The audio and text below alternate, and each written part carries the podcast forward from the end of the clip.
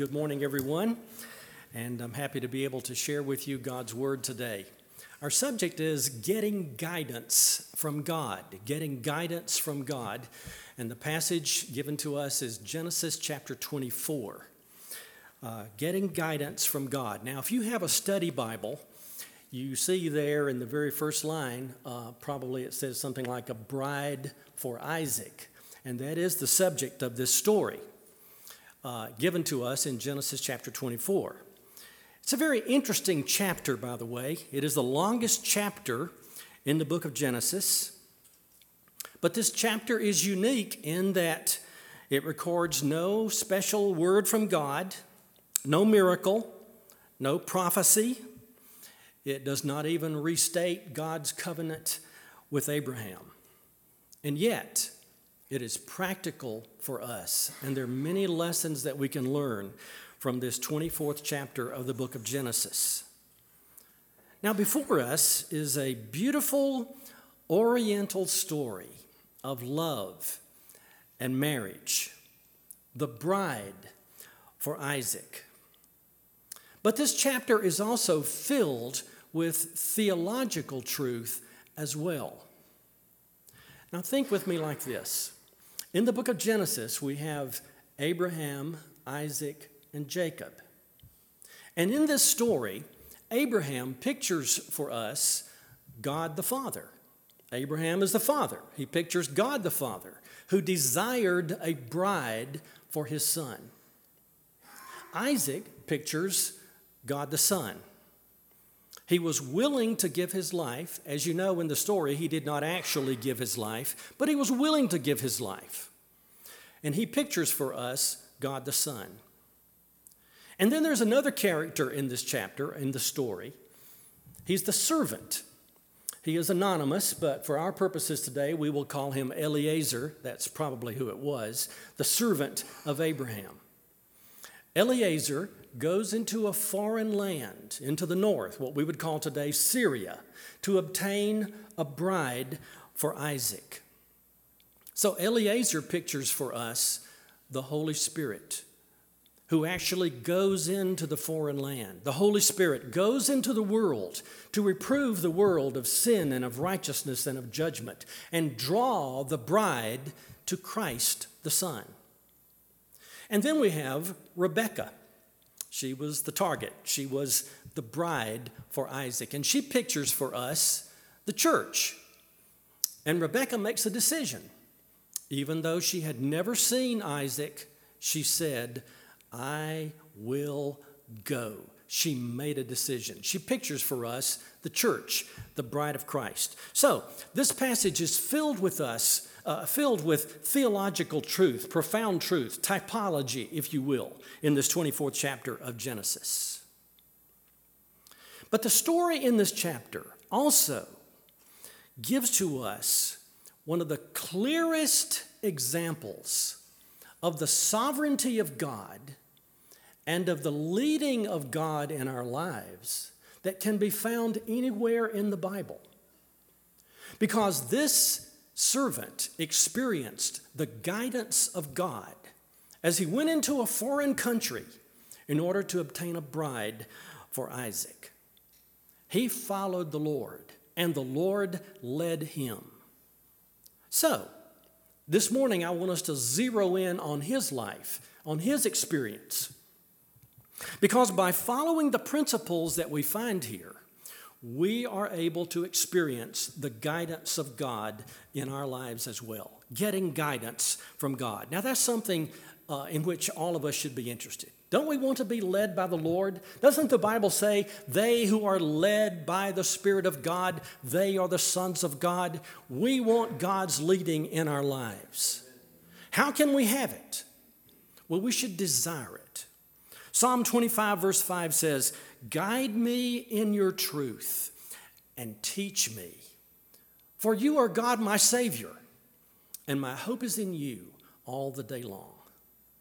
So, how do we experience the guidance of the Lord? What can we learn here from Eliezer, this servant? Well, let me mention first of all that in order to experience guidance from God, may our hearts be yielded. May our hearts be yielded to God so that He can guide us. Foremost in our minds and hearts must be the will of God. And that was the situation here with Eliezer. He went to find a bride for Isaac. The task was given to this servant, and the servant was completely devoted to Abraham. His favorite name for Abraham was my master. And he mentions that 19 times in this chapter. He is focused on doing the will of Abraham. He is focused on being yielded to his will. He lived only to please his master, and he's a good example for us to follow today. The servant got his orders from the master, he did not change them. He made a vow of obedience, he meant it, he kept it, and he knew that he was accountable to Abraham, his master. And so, his heart was yielded. He was focused on pleasing his master. And we should be too. In order to experience the will of God, may our hearts be yielded. Now, Isaac in this situation wanted a suitable bride. He did not marry one of the heathen women that were there in the neighborhood and in that region there in Canaan because they were all idolaters. And he wanted to serve the Lord. But he had some relatives, some people in the north who knew God. They were not as dedicated to the Lord as Abraham, but they knew who the true God was.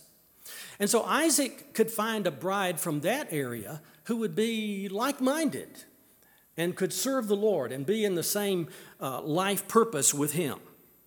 So he was confident that God wanted a wife for him to share his faith, to be like minded in purpose. And he would do better if he got someone from a similar family background.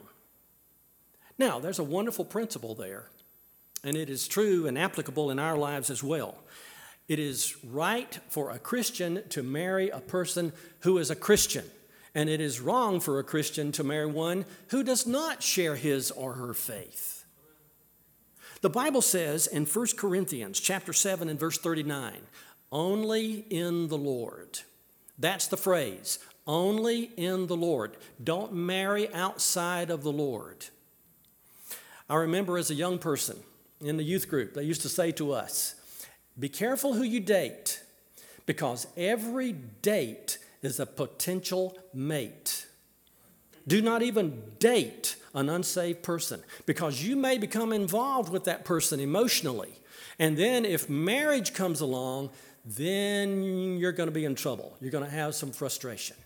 Marry only in the Lord. And we're told that twice in 1 Corinthians chapter 7. And then from 2 Corinthians chapter 6, the Bible says, Do not be unequally yoked together with unbelievers. Can two walk together except they be agreed? We read in the prophecy of Amos. No, we ought to have that same life purpose to serve the Lord to walk with the Lord, to, to have the Lord magnified in our home. And that cannot happen when two people are serving different masters. So Isaac wanted a suitable bride for himself, and so the servant goes over there into the foreign land to obtain a bride for Isaac. And the servant was completely dedicated to his master. His heart was yielded to Abraham. Now, the same thing ought to be true of us. We should be yielded to the Lord. We should be seeking His will. It should be foremost in our lives. When we pray the Lord's Prayer, what do we say? Our Father, which art in heaven, hallowed be thy name. Thy kingdom come. Thy will be done. That should be our prayer. That should be our foremost desire for the will of God, the guiding of God, the leadership of God. Oh God, I want your will in my life. I want your will in my marriage. I want your will in my education. I want your will in my ministry. I give to you my problems. I give to you my life. Oh God, thy will be done. His will should be foremost in our lives. May our hearts be yielded to Him. Now, some people look at that principle and they say, well, I don't know if I ought to surrender to God or not because I want to know what He wants me to do. If I surrender to Him, then He may ask me to do something I don't want to do. He may ask me to, you know, be a missionary in Africa or something like that. My friends, let's alleviate that fear. God is our designer. God is our maker. God knows what is best for us. He knows what will bring fulfillment in our lives. And He will not use our yieldedness to Him as a platform to make us miserable. So we need not fear being submitted to God and trusting Him for His will. Isaiah 26 4 says, Trust in the Lord forever. The Lord, the Lord is our rock eternal. May our hearts be yielded to Him. The poet said, It may not be on the mountain high or over the stormy sea. It may not be on the battle's front. My Lord shall have need of me. But if by a still small voice he calls to paths I do not know, I'll answer, Dear Lord, with my hand in thine. I'll go where you want me to go. I'll go where you want me to go, dear Lord over mountain or plain or sea. I'll say what you want me to say, dear Lord. I'll be what you want me to be. Why? Because my heart is yielded and submitted to you. Thy will be done. And if we're to know the guidance of God in our lives, our hearts must be submitted to Him. And that was true here of Eliezer. But as we examine his life and his experience here, there's another principle. May our minds be active. He wants us to think. Now, notice in this passage that Eliezer took with him to the foreign land uh, some jewelry, some bracelets, and so forth. In fact, the jewelry is mentioned in this passage three times verse 10, verse 22, and verse 53. He's going into this foreign land. He's going to meet a prospective bride, and uh, he wanted to have some jewelry with him to, to persuade her to come back to marry Isaac, this man she had never seen. Now, why did he do that? Because he was thinking. That's why he did that. And he knows that women like that kind of stuff, right? That makes sense. Have you ever met a woman that didn't like jewelry? Or, or uh, maybe we mention some other things. Flowers? You ever met a woman that didn't like flowers? I, I take it a step further. You ever met a woman that didn't like horses? Something about horses, you know, big, strong, powerful. Women like horses. Well, women like jewelry too.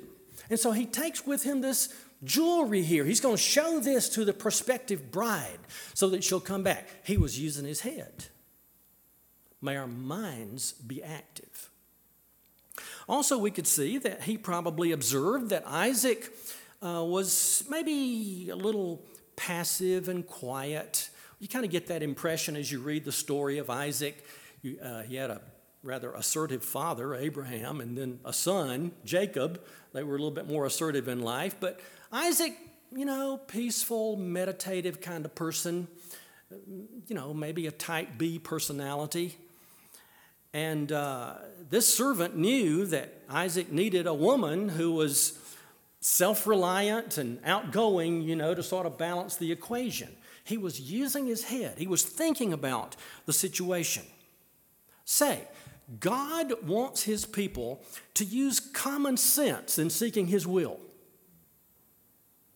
Some folks have this idea that, well, if it makes sense, if it's logical, that, that that's not God's will. and nothing could be further from the truth. He wants us to use our minds. He wants us to do that which is rational, that which is sensible, that which makes sense. There are some people who try to discover God's will by chance.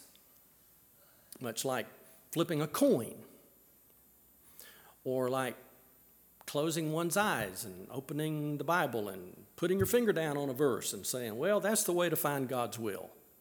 No. Others may seek God's will by expecting some miraculous intervention from heaven. They expect God to appear, to, to speak audibly, to tell them exactly what He wishes them to do. Well, good luck with that. That's not going to happen. Or others would rely on strong emotional feelings. I'm not going to do anything unless I feel this strong emotional urge. But wait, God wants us to use our heads in seeking His will. We should examine the pros and the cons of an issue in a rational manner. What's going on here? What are the circumstances? What are people saying? What is the most reasonable thing to do? What is the common sense thing to do? We should think of every possible angle of a decision, clarify our thinking, and then come to know the will of God. That's what this servant did here. Ladies and gentlemen, in order to experience the will of God, may our hearts be submitted. In order to experience the will of God, may our minds be active. But there's a third principle here. May our lips be prayerful. We should pray. Pray for God's will. Pray for God's will to be done. Now, in this passage, in this chapter, we see that the servant prayed three times. He prayed to request a sign, verses 12 and 13. He, praised, he, he prayed also to praise God for leading him to this woman. That was a difficult thing for him to do. Go into a foreign land. How in the world is he going to find this one particular woman to come down and be the bride for Isaac? Well, God led him to that woman, and he praised God for it. And also, he gave thanks for the fulfillment of his mission. After he knew what he needed to do, and after he followed the will of God, he praised God and gave God thanks. How often do we forget to do that? And so, this whole endeavor, this whole situation here of obtaining the bride for Isaac was bathed in prayer. Notice the different, his posture in prayer. He got up there to the land of the north and he was standing beside a well. I think it's interesting that he went to a well. He didn't go to a saloon, he didn't go to some place of sinful pleasure. He went to a well, a place of concourse, a place where people were working and doing their duties. He went to a well and he stood there beside that well and prayed, Oh God, lead me to the right woman. Other times he prayed on his knees. He had different posture in prayer. But he was a person who prayed. He was simply asking God to show him a woman who had an attitude of service, someone who would go beyond what was normally expected. He did not just ask for a woman of good looks. He did not just ask for a woman of wealth, but he asked for a particular woman who had an attitude of service. So, he has an encounter here with Rebecca. She comes on the scene, and Rebecca says, May I offer you a drink? Now, that was a common thing, that was an expected thing uh, to give a drink to a weary traveler. But then she said something else. She said, May I give a drink to your animals? Now, that was quite a statement. And it showed that Rebecca had an attitude of service. She was willing to go the second mile. She was willing to do more. She was going to do that which was unexpected. So, not only was she kind and pleasant and polite and humble and healthy, but she was a hard worker. Now, they tell us that a camel, after a long journey through the desert, can drink as much as 40 gallons of water.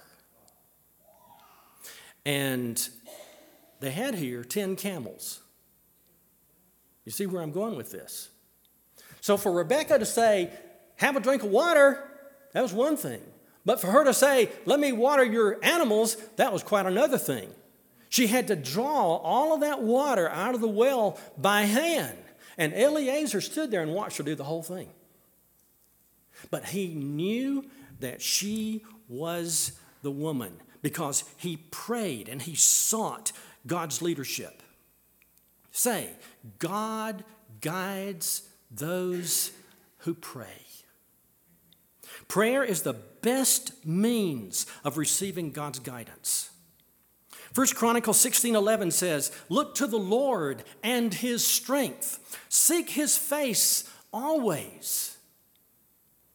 In Ephesians 6:18, oh, this, this is an amazing verse. I wish it would be possible for all of us to live by this verse. I'm sure our lives would be different. He literally says, pray all the time and pray about everything. Listen to what he says here pray in the Spirit on all occasions with all kinds of prayers and requests. Now, that's quite a verse, isn't it? He just says, pray all the time. You have a conversation with somebody on the phone, you hang it up. Dear Lord, bless that person, help him with this problem. You get up in the morning and you, you see your wife. Lord, I thank you for my wife. Bless her today and help her with all that she has to do. And help me to be a good husband. Help me to, to make her glad she's married to me. Help me to be a good husband. You go out to get in your car. Oh, Lord, help me to drive safely. Help me to see the other cars. Help the other cars see me. You hear, see an ambulance go down the road. You hear the siren. Oh, Lord, somebody's having an emergency here. Help those people. Bless those people. We're to bathe our lives in prayer, praying on all occasions, with all kinds of prayers, with all kinds of requests. Pray without ceasing, the Bible says. We're to bathe our lives and all of our activities in prayer. God guides those who pray. May our lips be prayerful. May our lips be prayerful. But then there's another principle here. May our steps be wise.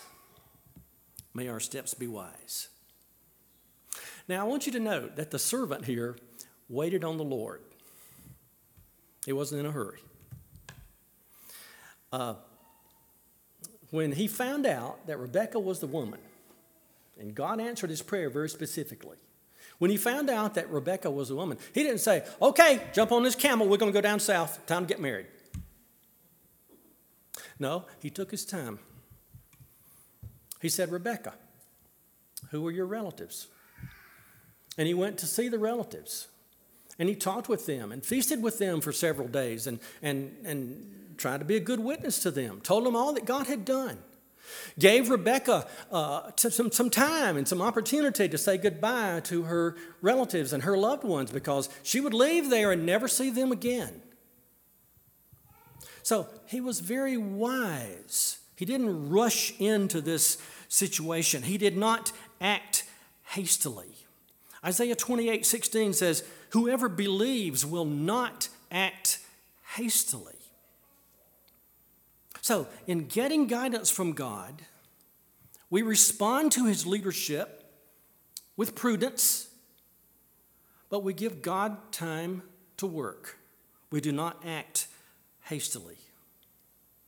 Someone wrote, God guides deliberately, but he does not lead recklessly. Wait for Him to bring, to bring the circumstances together. You're familiar with that wonderful verse, Isaiah 40 31. They that wait upon the Lord shall renew their strength. They shall mount up with wings as eagles. They shall run and not be weary. They shall walk and not faint. What does he say? If you wait on the Lord, if your steps are wise, if you follow his guidance, if you follow his leadership, then your life will be endued with supernatural energy. You will run You will walk. You will fly like the eagle. God's will will be accomplished in your life. Oh, seeking the will of God, doing the will of God. There is no greater virtue, getting guidance from God. So, are we trying to guide ourselves? The Bible says that it is not in man to direct his own steps. That leads to frustration and disaster. But if we follow the guidance of the Lord, his path will lead to righteousness and the fulfillment of his purpose for us. So let us make up our minds today to follow his will, to use our rational powers, to pray continually, and to wait on the Lord. I have this concluding verse Psalm 48 14. For this God is our God forever and ever. He will be our guide even to the end. Let us bow our heads in prayer. Our Heavenly Father, we thank you that you are our guide how we rejoice this morning in the fact that you are our Savior and our Redeemer, the one who you have delivered us from sin through the blood of your Son. We are no longer in the domain of sin, but we've been translated into the kingdom of your dear Son, and we thank you and praise you for that. But we don't have to stumble through life. We can follow you. You are our guide, you are our shepherd. So we come to you today in surrender. We come in gratitude. We come in prayer. And we pray your will to be done in our lives, all to the glory of Christ, in whose name we pray. Amen.